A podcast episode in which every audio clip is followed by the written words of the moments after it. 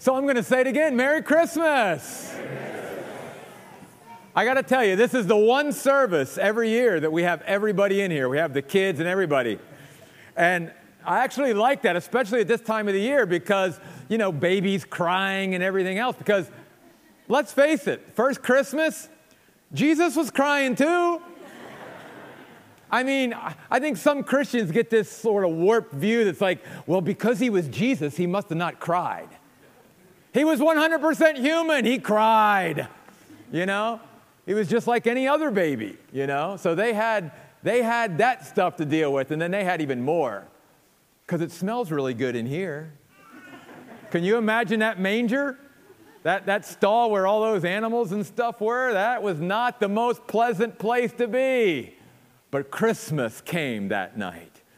I want to share with you just for a few moments tonight about the response of the shepherds to the angel's message. Because Sunday we talked about the messengers of God, the angels, coming and giving a message to the shepherds.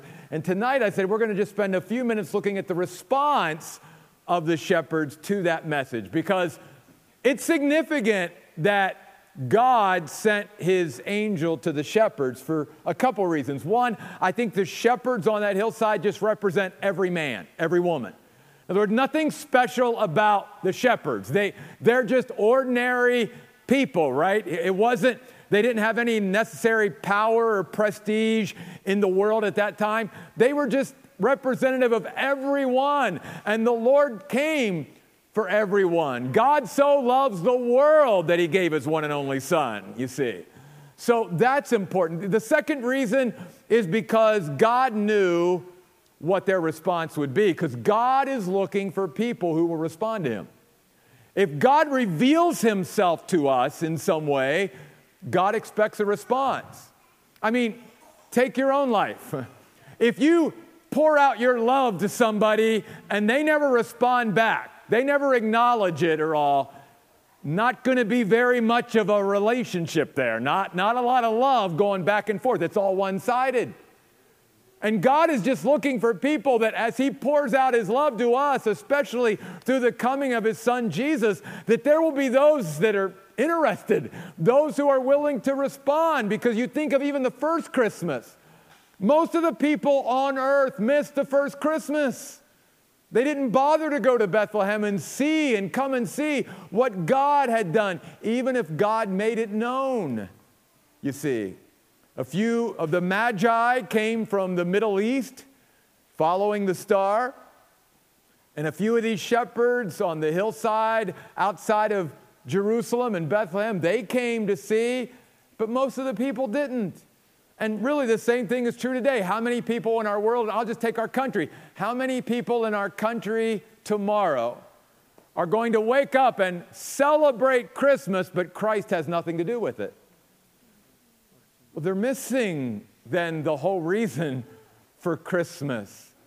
If you leave Christ out of Christmas, then you can't really celebrate Christmas. I, I can remember the first Christmas that Jesus Christ became my personal Savior and how different Christmas was that, that it was it was just so different for me. It was just so much bigger and so much greater. And it had nothing to do with the presents underneath the tree. It had everything to do with the greatest gift Jeff Royce could ever receive or any human being could receive was now residing in my heart and life for all of eternity.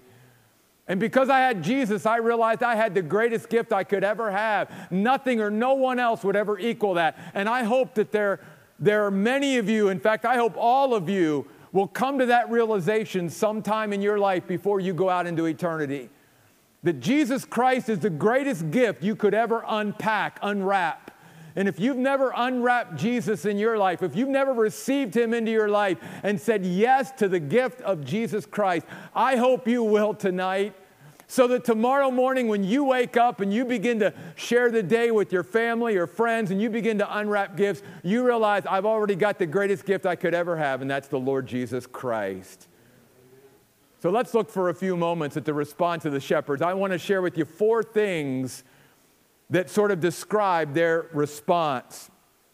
The first one is that they were engaged. There was engagement here. Notice it says in Luke chapter 2, verse 15, when the angels left them and went back to heaven, because heaven is a real place, the shepherds said to one another, Let's go over to Bethlehem and see this thing that has taken place. They're engaged. They're like, well, let's not just sit here on our hands. Let's not just keep watching the sheep, even though that's what we do as shepherds. But if God has revealed that the Messiah is born and he has come and he's told us where he's born, Bethlehem, and that we're going to see him in, in a feeding trough, that he's given us a way to find him, then we're going to go. We're going to go. And these words, let's go over, speak about an immediate response with a sense of urgency. There was no procrastination, like, well, maybe next week. There was no, let's call a committee meeting of all the shepherds and see if this is what we should do. It was like, God has said, it's, let's go. They didn't sit on it, they weren't spectators. And God doesn't want us to be either. When God reveals himself to us and his love to us, he wants us to respond and be engaged, you see. And I love this about the shepherds. It wasn't just, well, one of you go. Oh, let, let's, let's choose a representative of all the shepherds and you go and then you come back and tell us. No, they were like telling, we all got to go. Nobody's going to miss this. We're all going to go. We're all going to be engaged and we're going to go and we're going to do this together. That's what's so special about being part of the church. Some people go, Why should I go to church and be part of the church? Because God has something special for his people when we come together. Yes, can God move and deal with each of us individually and on our own and personally? Absolutely. But God also says in His Word that He wants His people to come out and to come together to worship Him, and that He will have something special for His people, both individually and as a community, when we do it together. Let us go to Bethlehem.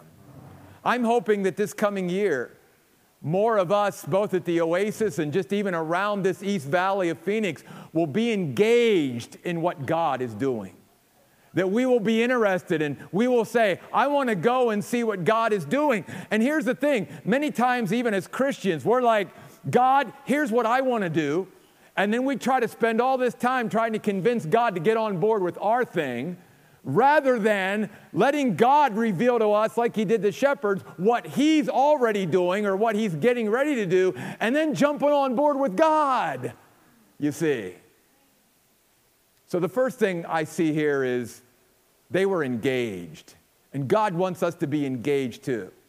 He does not want us to be spectators, He wants us to be active participants, to get up out of our seats, to get off of the hillside of watching the sheep, and to go. Where does God want you to go? And then we see earnestness. We see this in the next couple of verses. So they hurried off, verse 16, and located Mary and Joseph and found the baby lying in a manger. The words hurry off in the original speak about enthusiasm and eagerness and earnestness. And the word found speaks about seeking for something with diligent effort. I mean, it was, yes, Bethlehem is not a big city, but Bethlehem was still several hundred people. And there were all these people packed in there because of the census that Caesar Augustus had taken out. So the city was literally, uh, the little town of Bethlehem was exploding with people. So it's not like the shepherds could just walk in in the very first place that they went to. It's like, oh, there's Jesus. And, and God, unlike with the Magi, the wise men that came from the east, there wasn't a star or something to guide the shepherds. All the angel gave them was the right information to eventually find the child. You'll find this little baby. He'll be wrapped in strips of cloth. He'll be lying in a feeding trough made to feed animals. And so they had to go from house to house and from place to place, and they had to put forth some effort, and there was earnestness there.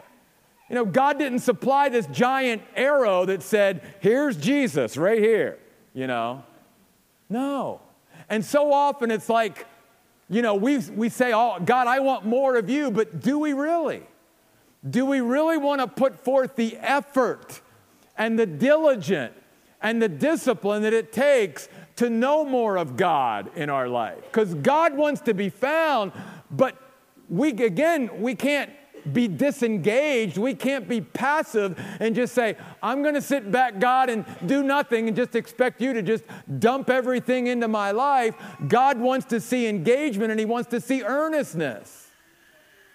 One of the worship songs that we sing here at the Oasis is God, the more I seek you, the more I find you, and the more I find you, the more I love you.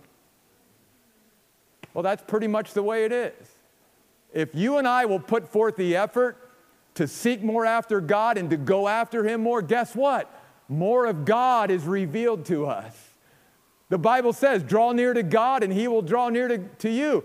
You want more of God in your life? All you got to do is just show some effort, some earnestness, some diligence, some discipline, and God will begin to open up Himself to you in ways you could never imagine. That's exactly the response of the shepherds. Then, expression. Verse 17, when they saw him, can you imagine all these, you know, shepherds were a little rough and gruff, you know. I mean, they spent their time out on the hillside and stuff, so I'm sure they smelled too. Not that it really mattered, because, you know, everything smelled in that place, you know? And they walk in and, you know, all of that. But when they saw Jesus lying there in that manger, the Bible says they related, they made known, they became a witness, and they went around telling everybody about this child. In fact, the Bible goes on to say, all who heard it were astonished. They were filled with awe and wonder at what the shepherds said. Not only do we see in the response of the shepherds engagement and earnestness, we see expression. They did not keep what they saw, what they heard, what God revealed to them. They did not keep it to themselves. They passed it on to others. They became a witness. And so often, we have the greatest truth that anybody could have as a Christian. We have the greatest message that anybody could ever have in our lives, and yet so often we keep it to ourselves. We keep our mouths shut, and that's exactly what the enemy, the devil, wants us to do: is keep your mouth shut.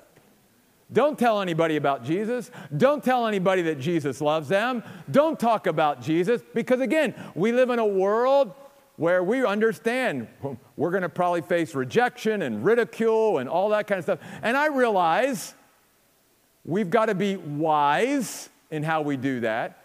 And we certainly can't be obnoxious.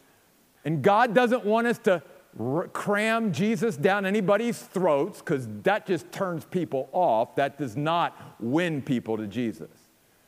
But what God does expect is for us to be sensitive to the opportunities we have to share God and to share our faith with those around us.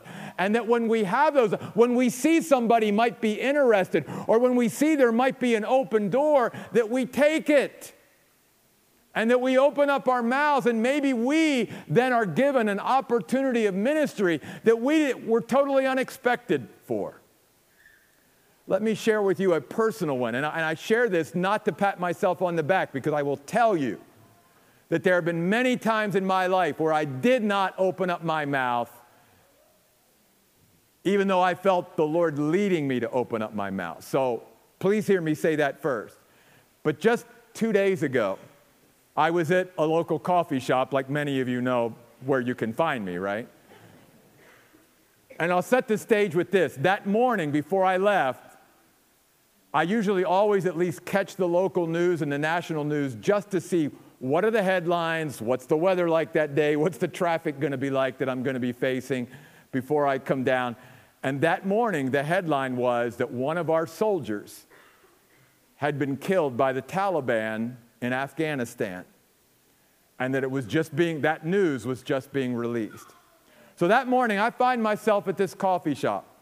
I'm sitting there, as many of you know, and I've got my Bible open and I'm studying, and that's always something that draws people's interest, for good or for bad, right? I, I, get a comment one way or the other. And I'm sitting there and I've got my Bible open. I notice this young lady sitting to the table next to me. And I could tell that there was something heavy on her heart. And it was like God kept tugging at me.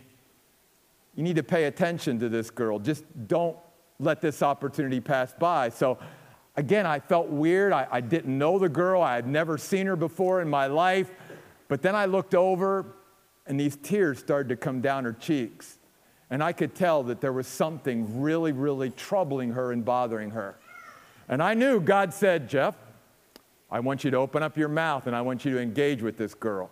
And if you, you some of you know, because we've talked about this before, because you're in the same boat sometimes, I'm like, but God, she's going to think I'm crazy. God, I don't really want to. This is uncomfortable. I know it is, Jeff, but you need to engage with this girl. So finally I said, okay, God, here it goes. Because I want to share this with you because I don't want you to think it's easy for me. It's, it's not easy. It pulls me out of my comfort zone to do it. But when God is leading you to engage with somebody, all I can tell you is please do it because you're going to be blessed and, and God can use you to be a blessing to somebody else. So I turned to her and I said, Please excuse me. I said, I don't know what you're dealing with this morning. I don't even know your name, but God wants me to pray with you this morning. And I mean, it was just like I gave her permit, it just like it just started flowing out of her.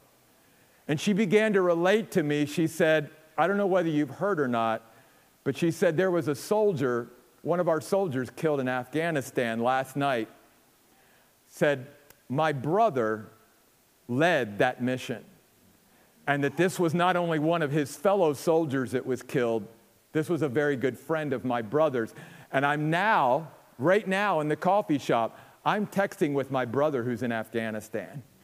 He has just found himself and his unit found a safe place where they could start to talk and were given permission by the military to come back and talk to their family members and let them know that they were okay. And I'm going, this is crazy, God. I just heard about this on the news, and now I'm talking to the sister of this guy who led the battalion of these brave soldiers over there, and this one has been killed. And so we just began to talk and interact and, and pray, and it was just like an amazing opportunity. And I thought to myself, what I would have missed, what I would have missed had I not just opened up my mouth. And I think to myself, one of the reasons why God used the shepherds was because he knew that if he revealed this to them, they would not keep quiet that they would go around and share the wonderful news about what they had heard and that the Messiah has come and life has come through him. Folks, if there was somebody here who God gave you the ability to cure this terrible disease we call cancer in our world today, would you keep that to yourself or would you share it with everybody that you knew? You'd share it. And please, I'm not minimizing cancer. My own father died of that terrible disease. But what I am saying is, as terrible as cancer is and as wonderful as it would be to have an answer and a cure for cancer, folks, the greatest cure that's ever been offered to mankind is a cure for our sin.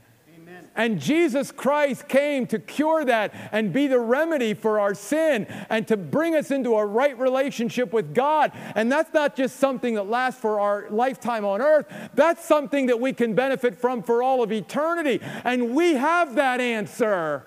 And we need to share that with the world today. We need to be that light. Finally, the shepherds not only were engaged and earnest and expressive, they were worshipers.